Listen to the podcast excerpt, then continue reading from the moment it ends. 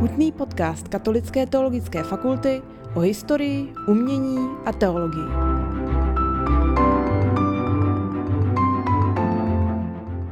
Teologie manželství pro neteologii. Začneme takovým úvodním varováním z exhortace Amoris Laetitia papeže Františka. On v odstavcích 37 a 38 říká, Dlouhou dobu jsme si mysleli, že jsme pouhým důrazem na věroučné, bioetické a morální otázky bez motivování, otevřenosti vůči milosti, již dostatečně podpořili rodiny, upevnili svazek manželů a naplnili jejich společný život smyslem. S potížemi podáváme manželství jako dynamickou cestu růstu a realizace, spíš než jako tíhu, kterou je třeba celý život snášet. Nesnadno také dáváme prostor vědomí věřících, kteří častokrát velmi dobře odpovídají evangeliu v rámci svých omezení a mohou nést dál svoje osobní rozlišování situací, ve kterých se hroutí všechna schémata. Jsme povoláni formovat svědomí, nikoli vznášet nárok to svědomí nárazovat. A dál? V nynějším světě má váhu rovněž svědectví manželů, kteří nejenom obstáli ve zkoušce času, ale nadále uskutečňují společný plán a uchovávají svoje city. Otevírá to brány pozitivní, přívětivé pastoraci, která umožňuje postupně prohlubovat požadavky Evangelia. Nicméně častokrát jsme zaujímali obraný postoj, plítvali pastorační energií, množili výpady proti úpadku světa a prokazovali malou konstruktivní schopnost indikovat cesty ke štěstí. Mnozí nevnímají, že by poselství církve o manželství a rodině bylo zřetelným odleskem kázání a postojů Ježíše, který nabízel zároveň náročný ideál a nikdy nepostrádal blízkost a soucit s křehkými lidmi, jako byla Samaritánka či cizoločná žena. Po tomto úvodním připomenutí, nebo spíš řek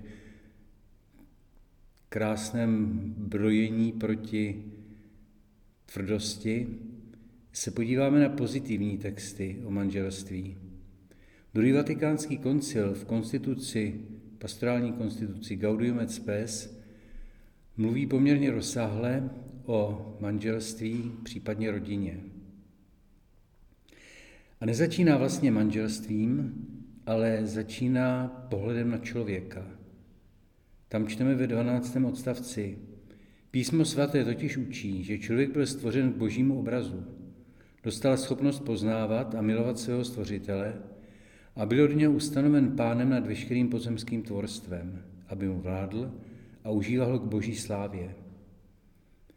Co je člověk, že na něho myslíš? Co je smrtelník, že se o něho staráš?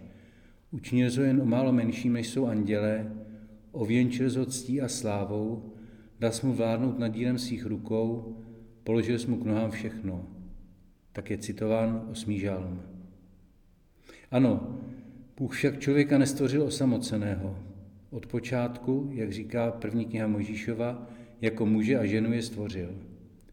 Jejich spojením vzniká první forma osobního společenství. Člověk je totiž v jádru své přirozenosti bytost společenská a bez vztahu k ostatním nemůže žít ani rozvíjet své vlohy. Bůh viděl, jak opět čteme v písmu, všechno, co udělal a hle, bylo to velmi dobré. Nicméně koncilový dokument a celá teologie vnímá, že člověk je na jedné straně úžasný boží tvor a současně hříšník. V 13. odstavci pastorální konstituce čteme, Člověk byl od Boha stvořen ve stavu svatosti.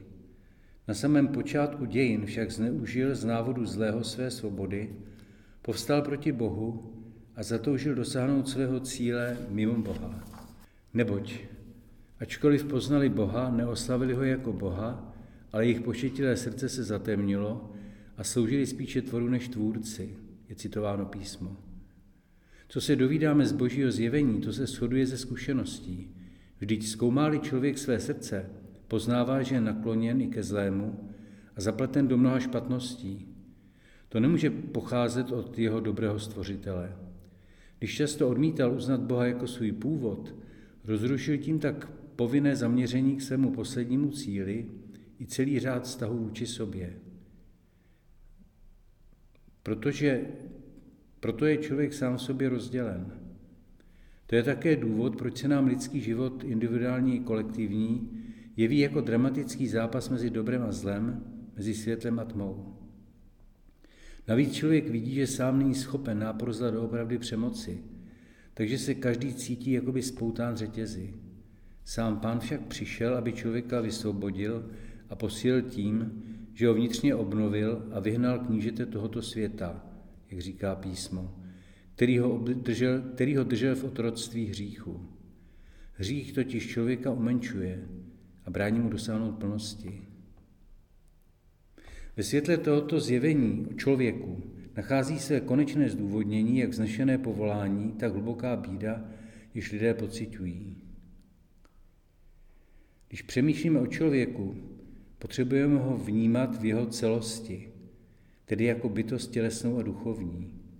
Koncil říká, člověk je jednotou duše a těla.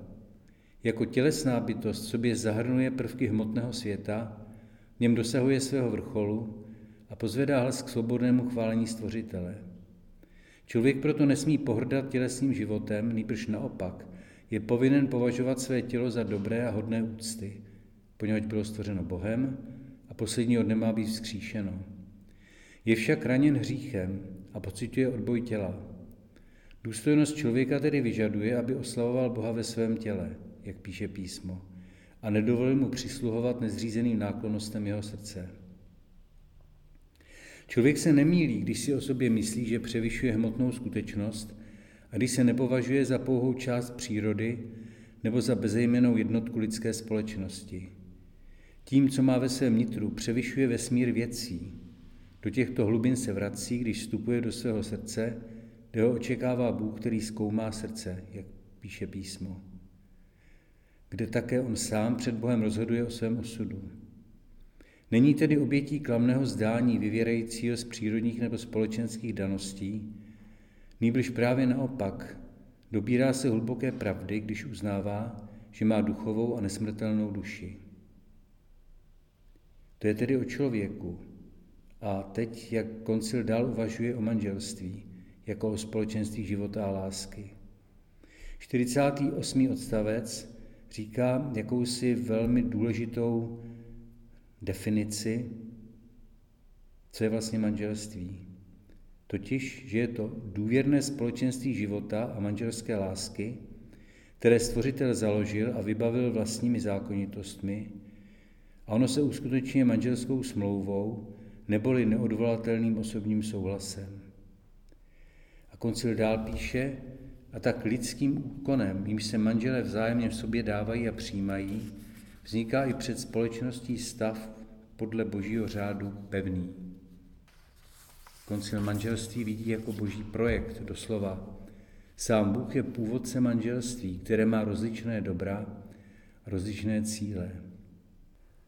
Když chceme uvažovat o smyslu a plodech manželství, pak můžeme s koncilem říkat,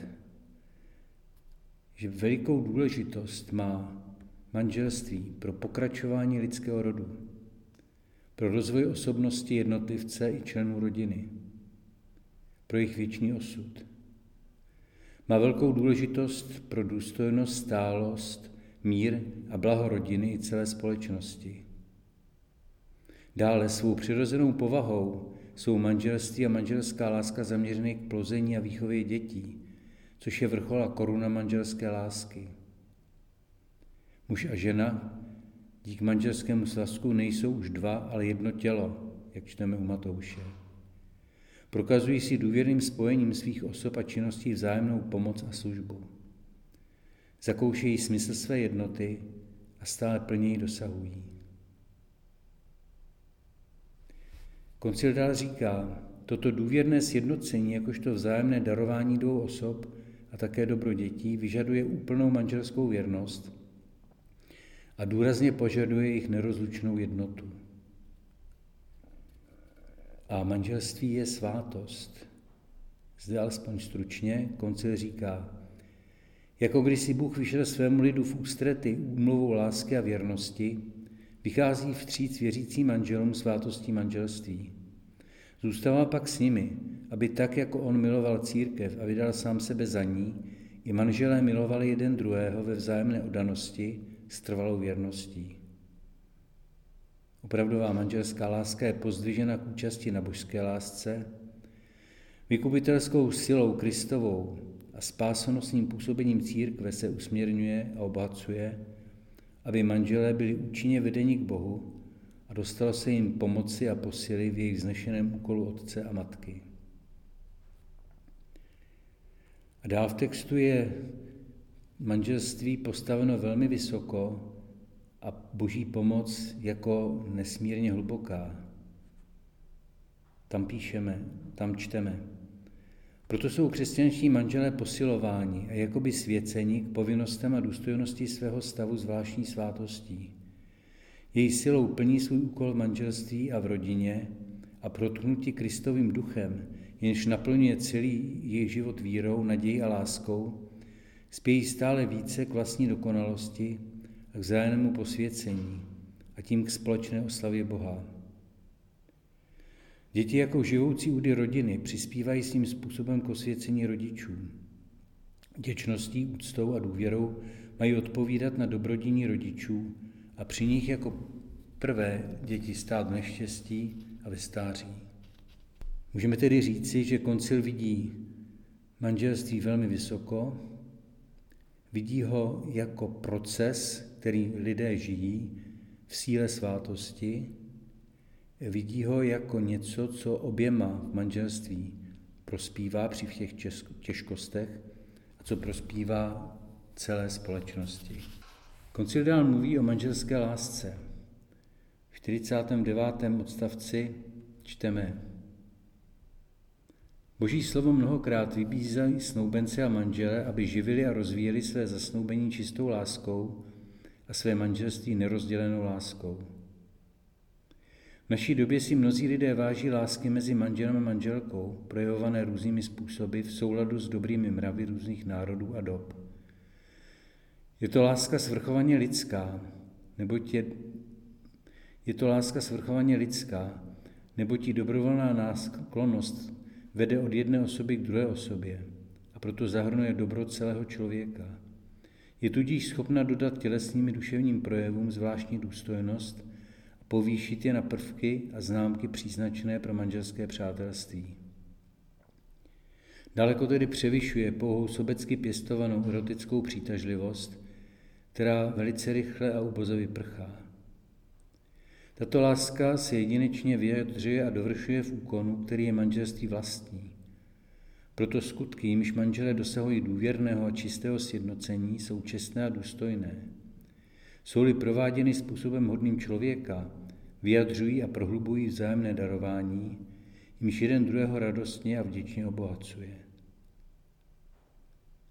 Tato láska, upevněna vzájemným závazkem a hlavně posvěcena Kristovou milostí, zůstává v příznivých i nepříznivých okolnostech tělem i srdcem nerozlučně věrná.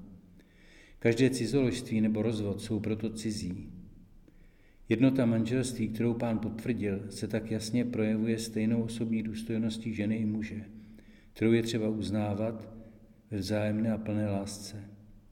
K vytrvalému vykonávání povinností tohoto křesťanského povolání je však zapotřebí neobyčejné cnosti.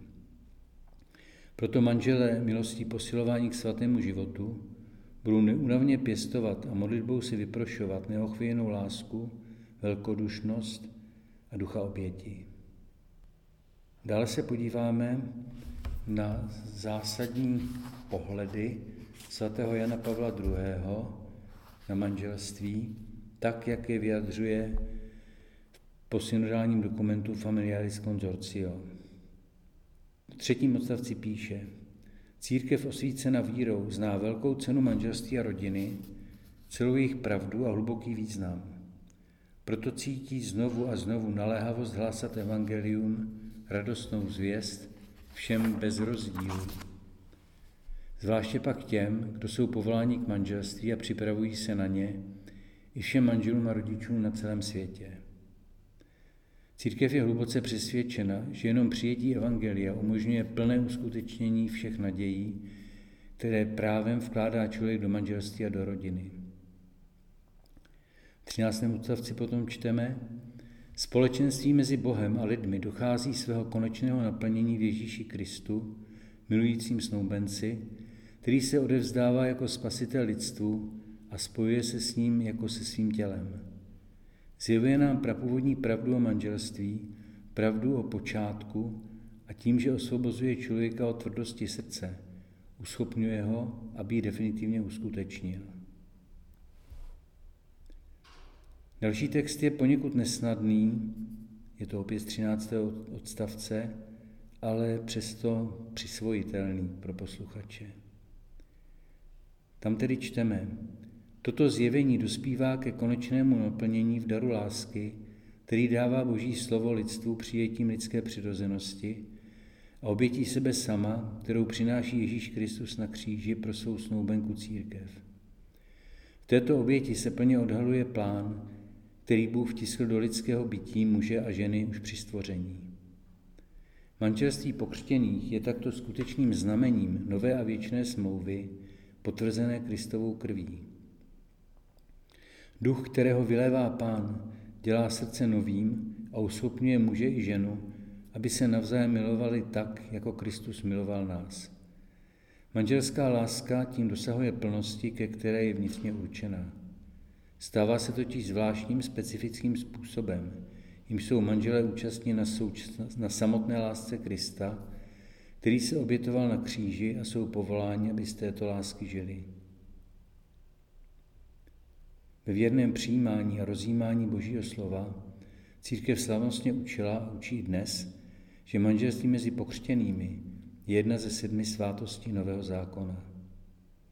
Neboť křtem byli muž a žena jednou provždy zapojeni do nové a věčné smlouvy, do snoubenecké smlouvy Krista z jeho církví.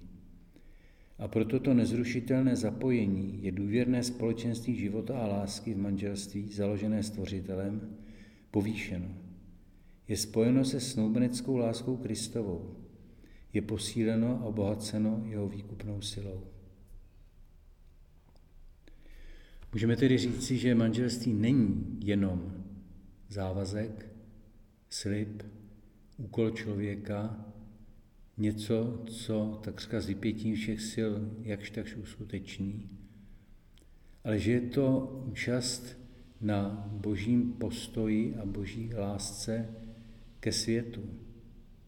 Že je to něco, kde je Bůh při díle, že manželství má-li opravdu obstát, se má opírat o Kristovu lásku, o smlouvu mezi lidmi a Bohem stvrzenou Kristovou krví.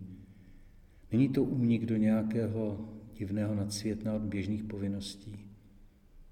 Je to spíš cesta do hloubky, kterou lze léty odhalovat a se které lze léty nějak víc a víc těžit. Papež Jan Pavel II. dál píše, Díky svátostnému charakteru svého manželství se muž a žena spojují nejlepším způsobem a nerozlučně. Svátostné znamení dělá z jejich vzájemné sounáležitosti obraz Kristova vztahu k církvi. Manželé jsou proto pro církev stálou připomínkou toho, co se událo na kříži. Jsou pro sebe navzájem a pro své děti svědky spásy, na které se podílejí prostřednictvím svátostí. Jako každá jiná svátost je manželství památkou, s přítomněním, proroctvím tohoto díla spásy.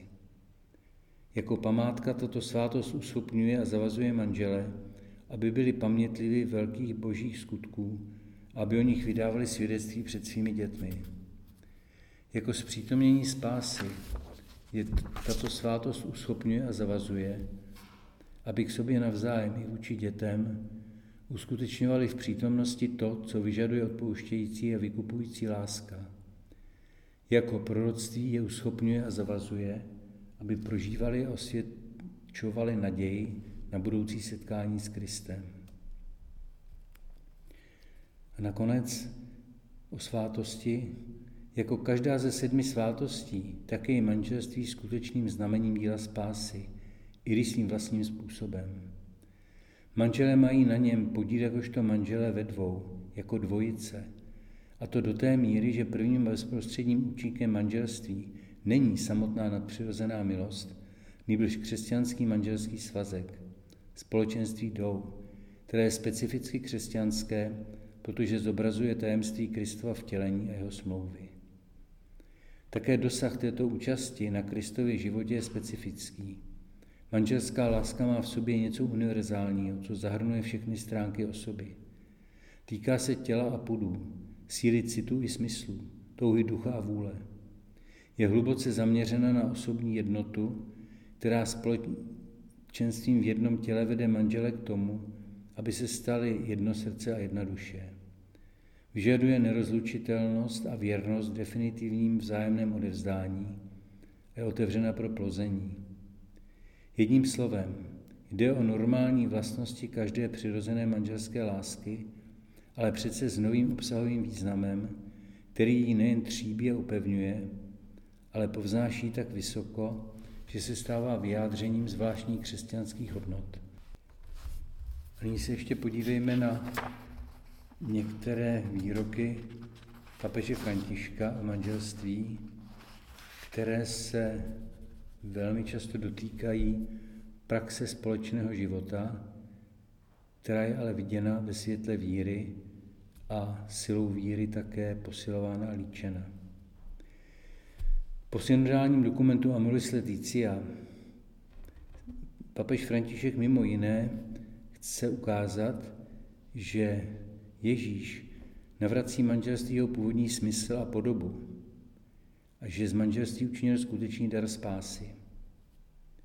V 62. odstavci Amoris Laetitia čteme Synodální otcové připomněli, že Ježíš, když hovoří o prvotním záměru s manželstvím lidí, potvrzuje nerozlučitelnost spojení mezi mužem a ženou, když říká, Mojžíš vám dovolil rozvod se ženou pro tvrdost vašeho srdce, ale na začátku to tak nebylo.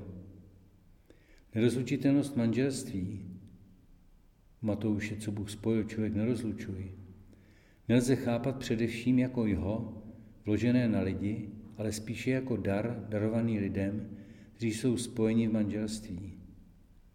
Člověka na jeho cestě stále doprovází božská schovývavost. Svou milostí uzdravuje a proměňuje zatvrzelé srdce a cestou kříže ho orientuje na jeho počátek. Z Evangelii jasně vystupuje Ježíšův příklad, když hlásal poselství týkající se významu manželské plnosti zjevení, která obnovuje původní boží plán. V 63. odstavci čteme, Ježíš, který v sobě všechno smířil, navrátil manželství a rodině jejich původní podobu. Rodina a manželství byly Kristem spaseny a obnoveny k obrazu nejsvětější trojice, ještě tajemstvím z něhož pramení každá pravá láska. Manželská smlouva, ustanovená při stvoření a zvěstovaná v dějinách spásy, se ke svému plnému významu odhaluje v Kristu a v jeho církvi. Manželství a rodina získávají od Krista skrze církev potřebnou milost, aby mohli svědčit o boží lásce a žít životem společenství. Evangelium rodiny prochází dějinami světa od stvoření člověka k obrazu božímu až po završení tajemství smlouvy v Kristu beránkovou svatbou na konci věku, jak čteme potom v knize Zjevení a poštola Jana. Papež František mluví také o manželství jako o svátosti. V 72. odstavci čteme Svátost manželství není sociální konvence, prázdný obřad, pohevnější znamení závazku. Svátost je dar, který manžele posvěcuje a dává jim spásu, protože dík svátostnému charakteru svého manželství se muž a žena spojí nejlepším způsobem a nerozlučně. Svátostné znamení dělá z jejich vzájemné sounáležitosti obraz Kristova vztahu k církvi. Manželé jsou proto pro církev stálou připomínkou toho, co se udalo na kříži. Jsou pro sebe navzájem a pro své děti svědky spásy, na které se podílejí prostřednictvím svátosti. Manželství je povolání, nakolik je odpovědí na specifické pozvání žít manželskou lásku jako nedokonalé znamení lásky Krista a církve. Rozhodnutí uzavřít sňatek a založit rodinu proto musí být plodem rozlišení vlastního povolání. Dál potom papež František mluví o věrnosti. V 73. odstavci čteme Vzájemný dar, konstitutivní pro svátostné manželství, je zakořeněn milosti křtu, jim se v církvi ustanovuje základní smlouva každého člověka s Kristem. Vzájemným přijetím a Kristovou milostí si snoubenci slibují naprostý dar, věrnost a otevřenost životu a jako konstitutivní prvky manželství uznávají ty dary, které jim Bůh nabízí. A sice tím, že seriózně v jeho jménu před církví přijímají svůj vzájemný závazek. Pak je ve víře možné přijímat dobra manželství jako závazky, které jsou přijatelnější díky pomoci svátostné milosti. Dál papež píše, pohled církve proto směřuje na manžele jako srdce celé rodiny, již sama také obrací svůj pohled k Ježíši. Svátost není nějaká věc nebo síla, protože sám Kristus vychází vstříc věřícím manželům svátostní manželství. Zůstává s nimi, dává jim sílu následovat ho a brát na sebe svůj kříž, povstávat ze svých pádů, vzájemně si odpouštět, nést břemena jeden druhého. Křesťanské manželství je znamením, které nejenom indikuje, nakolik si Kristus zamiloval svoji církev ve smlouvě zpečetěné na kříži, ale zároveň zpřítomňuje tuto lásku ve společnosti manželů. Ale zároveň zpřítomňuje tuto lásku ve společenství manželů. Svým spojením v jediném těle reprezentují snětek Božího Syna s lidskou přirozeností. Proto v radostech jejich lásky a jejich rodinného života jim Kristus uděluje už zde na zemi, aby předem okoušeli svatební hostinu beránka. Třeba, že analogie mezi manželským párem a vztahem Krista a církve je nedokonalá, pobízí k prozbě za to, aby pán vleval do manželských vztahů svoji lásku.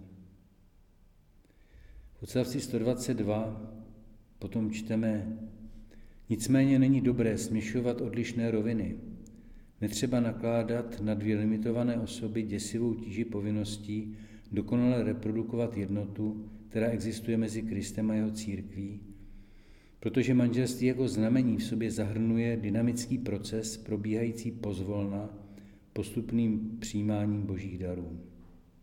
V 74. odstavci papež píše, pohlavní spojení lidsky prožívané a svátostně posvěcené je pro manžele cestou růstu v životě milosti. Je to snubní tajemství. Hodnota tělesného sjednocení je vyjádřena slovy souhlasu, kterým se manželé vzájemně přijímají a odevzdávají, aby spolu sdíleli celý život. Tato slova udělují smysl pohlavnosti a osvobozují z jakékoliv dvojakosti. Nicméně celý společný život manželů celá síť vztahů, které spřádají mezi sebou, se svými dětmi a se světem, bude prosycená spevněna svátostnou milostí, která plyne z tajemství vtělení a velikonoc, kde Bůh vyjádřil veškerou svoji lásku k lidstvu a vnitřně se s ní spojil. Nikdy nebudou osamoceni se svými silami, až budou čelit výzvám, před nimi stanou. Jsou povoláni odpovědět na boží dar svým závazkem, svojí kreativitou svou rezistencí a každodenním bojem, ale mohou neustále prosit ducha, který je jejich svazek posvětil, aby se obdržená milost projevila v každé nové situaci znovu. A v odstavci 201 čteme, proto se od celé církve vyžaduje misijní konverze. Je třeba se nezastavit u hlásání čistě teoretického a odděleného od reálných problémů lidí. Rodinná pastorace má vést zakoušení Evangelia rodiny, které odpovědí na nejhlubší očekávání lidské osoby, na její důstojnost a na plnou realizaci ve vzájemnosti, ve společenství a plodnosti. Nejde jen o to představit nějak normativ, ale předkládat hodnoty, jež odpovídají na takovou to potřebu, jakou dnes zaznamenáváme i v nejvíce sekularizovaných zemích. A jako pastýř, který vidí věci realisticky, mluví papež František také o krizích a jejich zvládání. Odstavec 232. Dějiny každé rodiny jsou brázděny krizemi všeho druhu, jsou zároveň částí dramatické krásy. Je třeba napomáhat objevu, že překonaná krize nevede k méně intenzivnímu vztahu, nýbrž vylepšuje, sedimentuje a dává uzrát vínu jednoty. Lidé spolu nežijí, aby byli stále méně šťastní, nýbrž aby se naučili novým způsobem štěstí, které otevírá nová etapa. Každá krize v sobě zahrnuje zaučování, jež umožňuje navýšení intenzity sdíleného života nebo přinejmenším nalezení nového smyslu k manželské zkušenosti.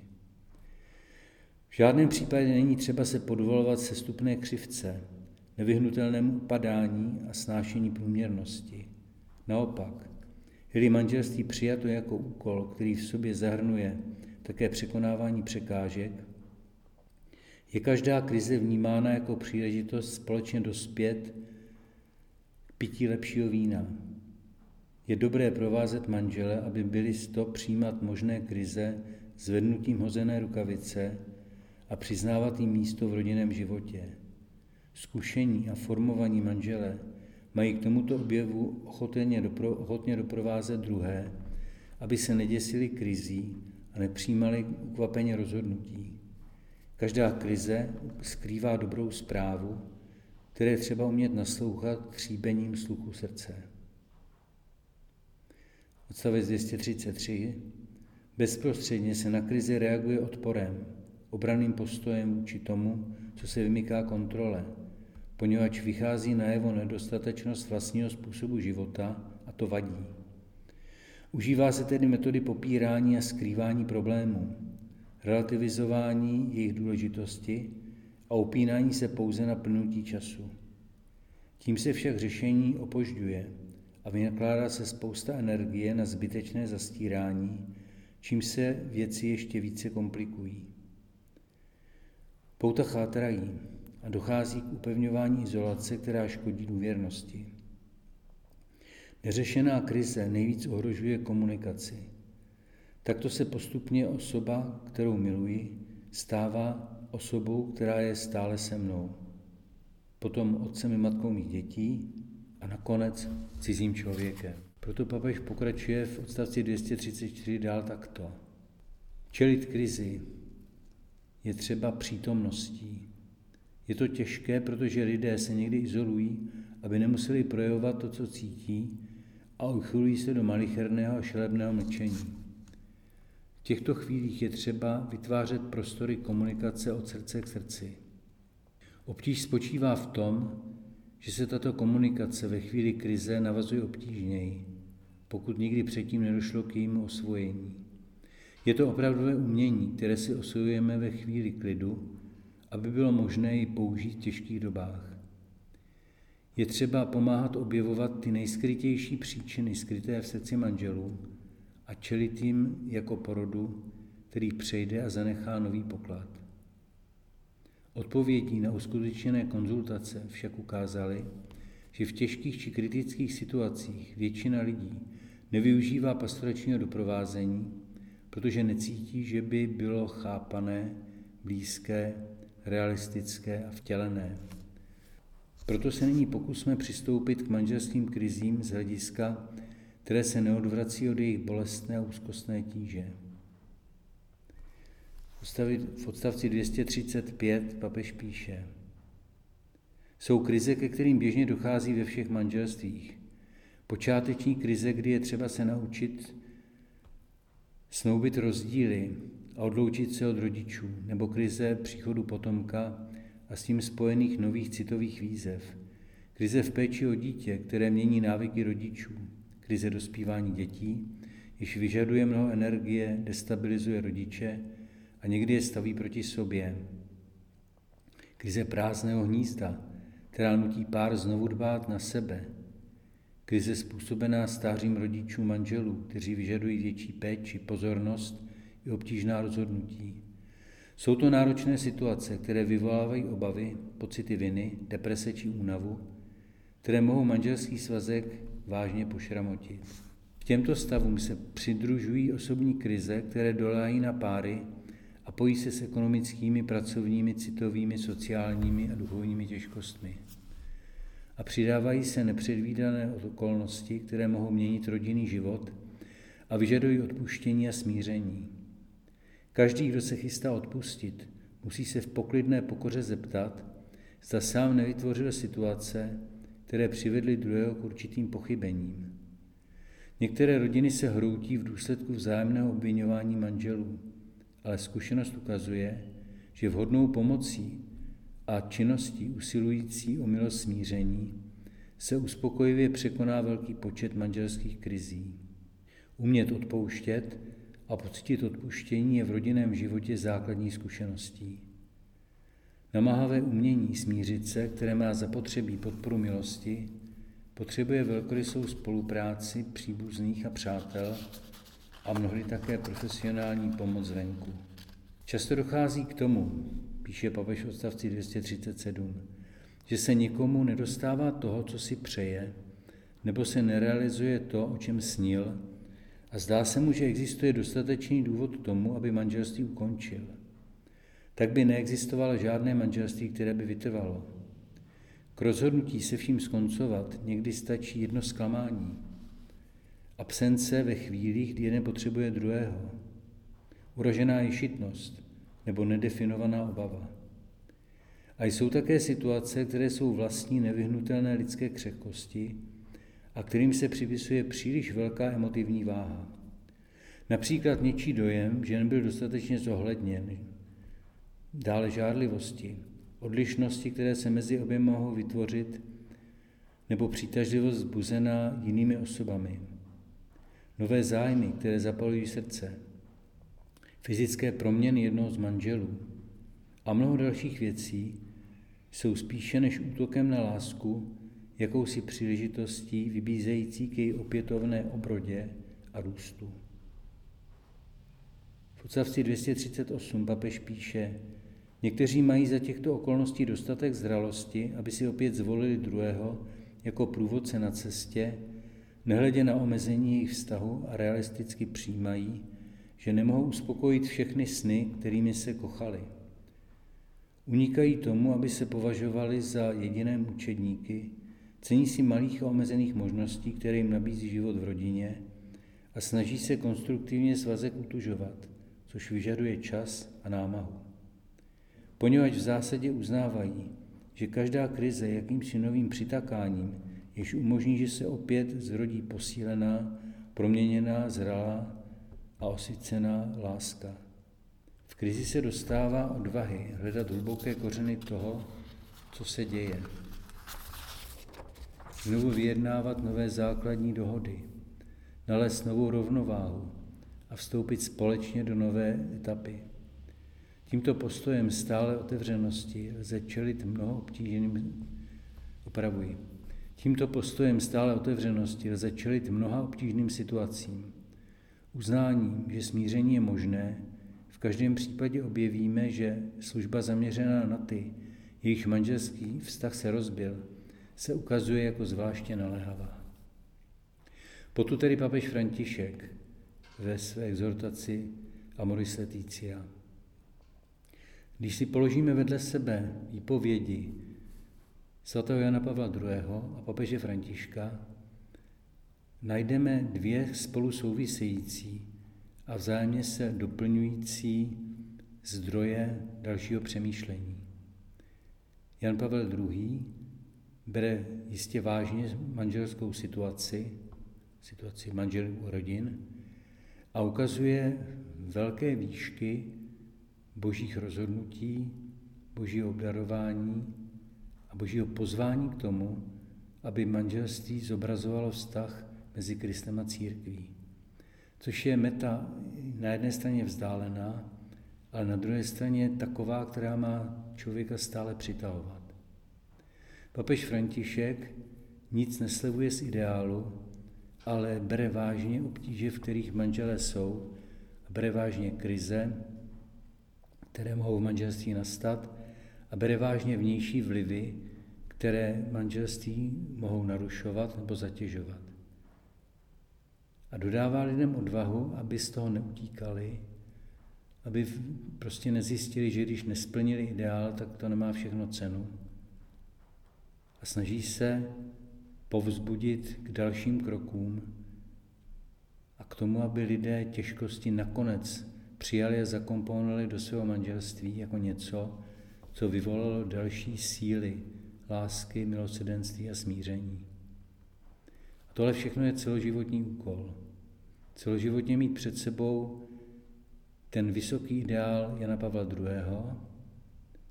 a to povzbuzení papeže Františka k tomu, aby se problémy řešily, viny odpouštěly a manželská láska právě překonáváním těžkostí, krizí, bolestí a vnějších vlivů rostla.